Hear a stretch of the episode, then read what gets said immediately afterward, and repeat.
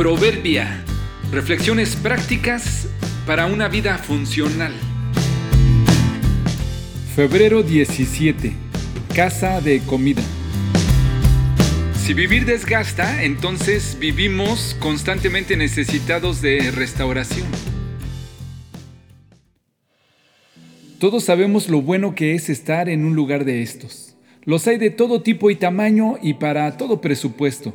Hasta en los lugares más recónditos hay alguno, aunque sea pequeño y modesto, que estará dispuesto para atendernos. En algunos casos, debido a su gran demanda, debes hacer con anticipación una reservación. Llegas, te sientas a la mesa, sea que tú la escojas o te la asignen. Regularmente tendrán un menú del que podemos elegir nuestro platillo y nuestras bebidas. Dependiendo el estilo del que sea, podría ser que te atiendan en tu mesa o tú mismo te sirvas o recojas tu comida.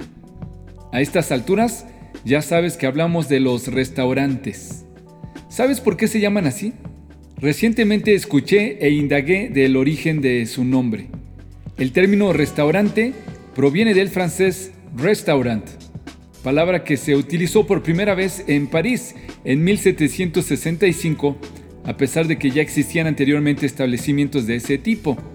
Otra versión del origen de la palabra restaurante para denominar las casas de comida la encontramos también en Francia.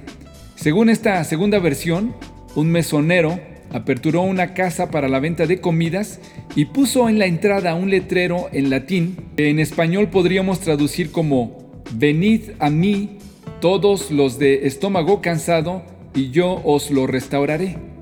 De esa última palabra del eslogan derivaría el término.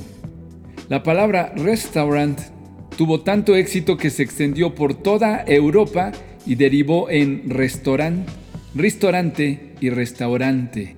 Al parecer el nombre tiene que ver con la intención primera que tuvo el dueño, que este fuera un lugar donde la gente pudiera llegar después de un cansado viaje o día y allí pudiera ser restaurada con una buena comida y servicio.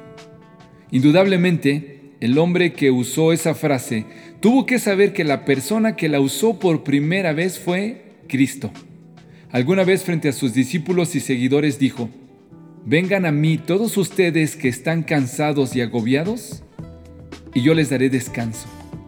Esa justamente fue y sigue siendo su intención, que los que depositen su fe en Él puedan ser restaurados, no solo con comida que sacia el estómago y renueva las fuerzas físicas, sino con la salvación que regenera y conforta el alma. Cristo es el restaurador por excelencia. Hoy, mientras desayunes, comas o cenes, ya sea en tu casa o en un restaurante, si admites que también necesitas restauración espiritual, debes saber que Jesús puede saciarte. Jesús dijo, Vengan a mí todos ustedes que están cansados y agobiados, y yo les daré descanso.